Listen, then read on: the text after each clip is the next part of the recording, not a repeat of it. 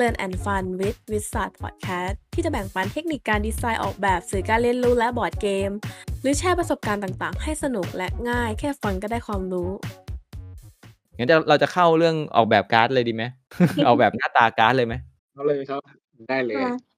เอ่อ ใน ในเรื่องการออกแบบการ์ดนะคะคืออย่างแรกเลยที่ ที่หนูสงสัยนิดนึงก็คือมันจะต้องมีชื่อใช่ไหมคะ สมมุติว่าหนูจะต้องการออกแบบการ์ดฮีโร่มาสักหนึ่งตัว ทีนี้ชื่อมันนะคะ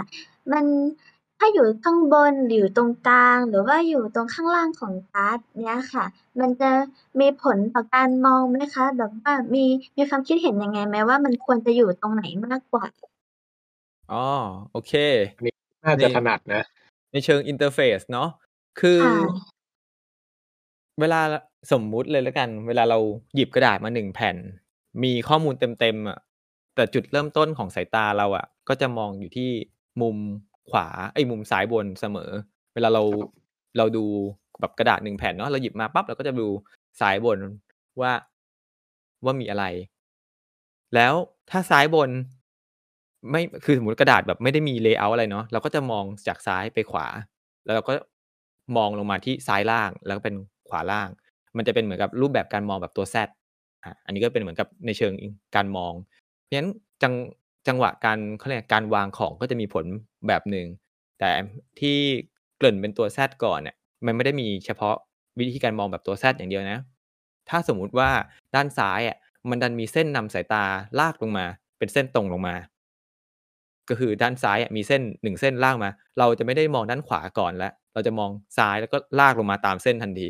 อันนี้คือวิธีการออกแบบแล้วว่าข้อมูลมันจะวางไง เพราะฉะนั้นสิ่งที่อยากจะบอกคือ เราต้องรู้ก่อนว่าเราอยากให้คนเล่นเห็นอะไร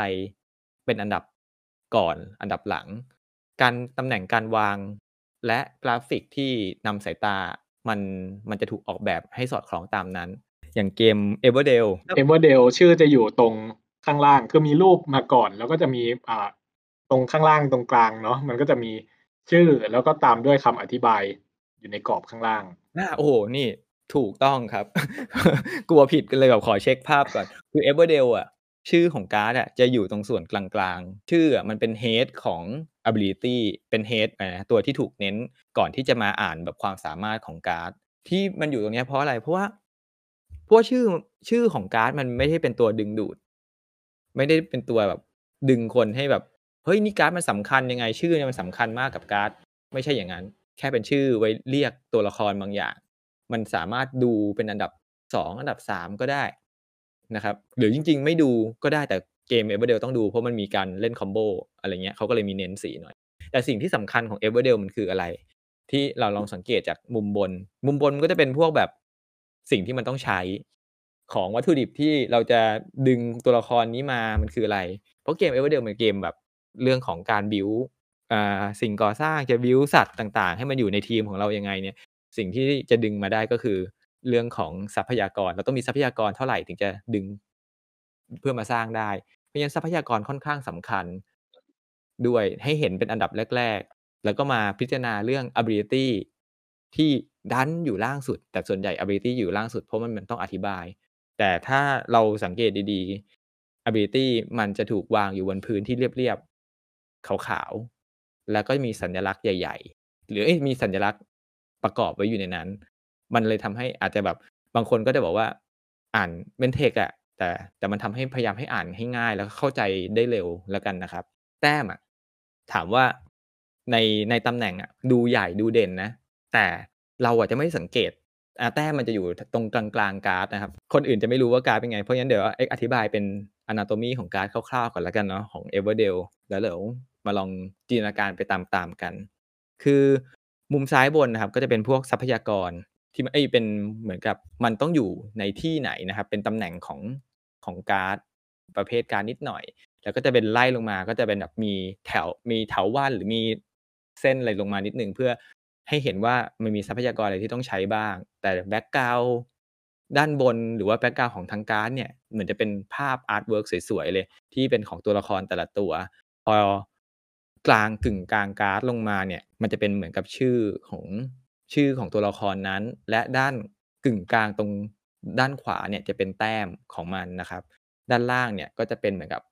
ความสามารถของตัวละครแต่ละตัว แล้วมันมีล่างสุดเล็กๆเลย เป็นตัวเอียง เป็นเหมือนกับเป็นคำพูด เป็นเป็นเทคเป็น flavor text ของมันนะครับ เนี่ยคือ anatomy ประมาณเนี้ยมันก็จะเป็นตัวอธิบายว่า เราอยากให้ดูอ่าสิ่งที่สำคัญของเกมนี้มันเป็นเกมเรื่องจัดสรรทรัพยากร เพราะฉะนั้นการเลือกใช้กันอะไรอะดูทรัพยากรเป็นตัวตั้งได้แบบว่าเราควรจะหาทรัพยากรอะไรมาเพื่อ สมมติเราในมือเราเราถือการ์ดอยู่มาสักสามใบ เราดูด้านซ้ายเราจะเห็นเพราะเราเวลาเราคลี่การ์ดเนาะเราจะเห็นเฉพาะด้านซ้ายของการ์ด เราจะเห็นว่าเอ้ยทรัพยากรอะไรที่เราต้องการบ้าง ในการที่อยู่ในมือทั้งหมดเนี้ยนะครับ แล้วเราก็สามารถที่จะหาทรัพยากรที่มันเหมาะสมได้ แต่ส่วนของ ability มันอยู่ตรงกลางล่างเพราะอะไร เพราะว่ามันจะใช้ได้ก็ต่อเมื่อตอนที่เราเกิดการนี้แล้วใช้อยู่อยู่ด้านล่างแล้วมันเป็นการตอนที่อยู่ไม่ได้อยู่บนมือแล้ว เราก็จะคลี่มันออกมาแล้วก็จะมองเห็นได้ทั่ว แต่อีกอย่างหนึ่งก็คือ มันทำให้คลีนคลีนหน่อยเพื่อให้เราแยกแยกได้ง่ายๆ ส่วนส่วนแต้มอะจะดูเหมือนกับใหญ่ๆหน่อยนะ แต่ถ้าระหว่างเล่นอะเราจะแทบมองไม่เห็นเลย ถึงแม้มันจะสขนาดใหญ่หรือสีเด่นขึ้นมา มันอยู่ด้านขวาตรงกลางๆ มันเป็นตำแหน่งที่แทบจะไม่มีใครมอง ระหว่างระหว่างเล่นเท่าไหร่ ถ้าไม่สนใจ มันเพราะว่ามันมีเส้นด้านซ้ายอะเป็นตัวนำสายตาลงมา โอ้อธิบายละเอียดไปเปล่าวะ ก็ดีครับดีค่ะพูดพูดพูดอย่างนี้เหมือนคแบรับบถ้าคุณตามไม่ทันนี่จะงงมากเลยปะเนี่ย เออคือถ้าถ้าในมุมผมนะ คือสมมติว่าพูดถึง Everdell ว่ามันเป็น pattern ของการ์ดที่ดีแล้วกัน ในมุมความรู้สึกผมนะ ก็คือ ถ้าพูดง่ายๆก็คือการ์ดใบหนึ่งอะครับ มีชื่ออยู่ข้างบน อันนี้แบบในมุมผมเลยนะ มีชื่ออยู่ข้างบน ให้เห็นว่าแบบว่า โอเค เนี่ยเขาคือใครนี่คือการ์ดอะไรเนาะแล้วก็มีรูปอยู่ตรงกลางเป็นหลักเลย แล้วก็มี เหมือนกับช่องสำหรับใส่ความสามารถอยู่ข้างล่าง อันเนี้ยเป็น pattern หลักเลยแล้วพวกคะแนนหรือทรัพยากรอะไรที่ต้องใช้ก็อาจจะอยู่มุมซ้ายมุมขวาอะไรอย่างเงี้ย อันเนี้ยเป็น pattern ที่ผมชอบนะ ว่าแบบเออ ถ้าเห็นอย่างนี้ก็รู้สึกง่ายละอย่างอย่างอย่างการ์ด Magic ก็จะคล้าย ๆกันเมจิกแก t เ e อริงเนาะคือทรัพยากรของที่ต้องใช้ก็จะอยู่ด้านบน ของ Magic เนี่ย จะเป็นชื่อการ์ดอยู่ด้าน ด้านซ้าย ความสามไอ้ทรัพยากรที่ต้องใช้ในการเกิดการ์ดจะอยู่ด้านขวาบน ก็จะเป็นอีก layer หนึ่งถามว่าทำได้ไหมก็ทำได้ ก็ไม่มีปัญหาเพราะก็คือ มันมันแล้วแต่ละกันเนาะอันนี้คืออาจจะเป็นการคาดเดาของ X ด้วยแหละ เพราะว่า Magic มันเป็นเกมที่แบบกึ่งกึ่งเป็น pattern ของการ trade trading card game อะเพราะฉะนั้นเวลามันถูกวางขาย มัน ชื่อมันเลยสำคัญมาก ๆ ว่าเราอยากจะได้การ์ดชื่ออะไร มันก็เป็นมันไม่ได้มองเฉพาะในเกมแล้วมันมองแบบถึงการขายด้วย มันก็จะเป็นชื่ออยู่ด้านบน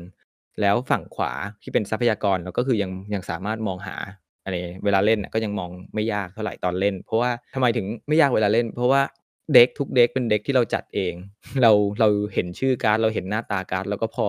นึกอ่าเขาเรียกนึกนึกออกว่ามันต้องใช้อะไรบ้างได้ครับ มันก็เป็น แต่ทั้งหมดทั้งมวลมันจะ work ไม่ work การ์ดที่ดีออกแบบดีไม่ดียังไง มันก็คือลอง test ตอนเล่นแล้วลองลองปรับลองเปลี่ยน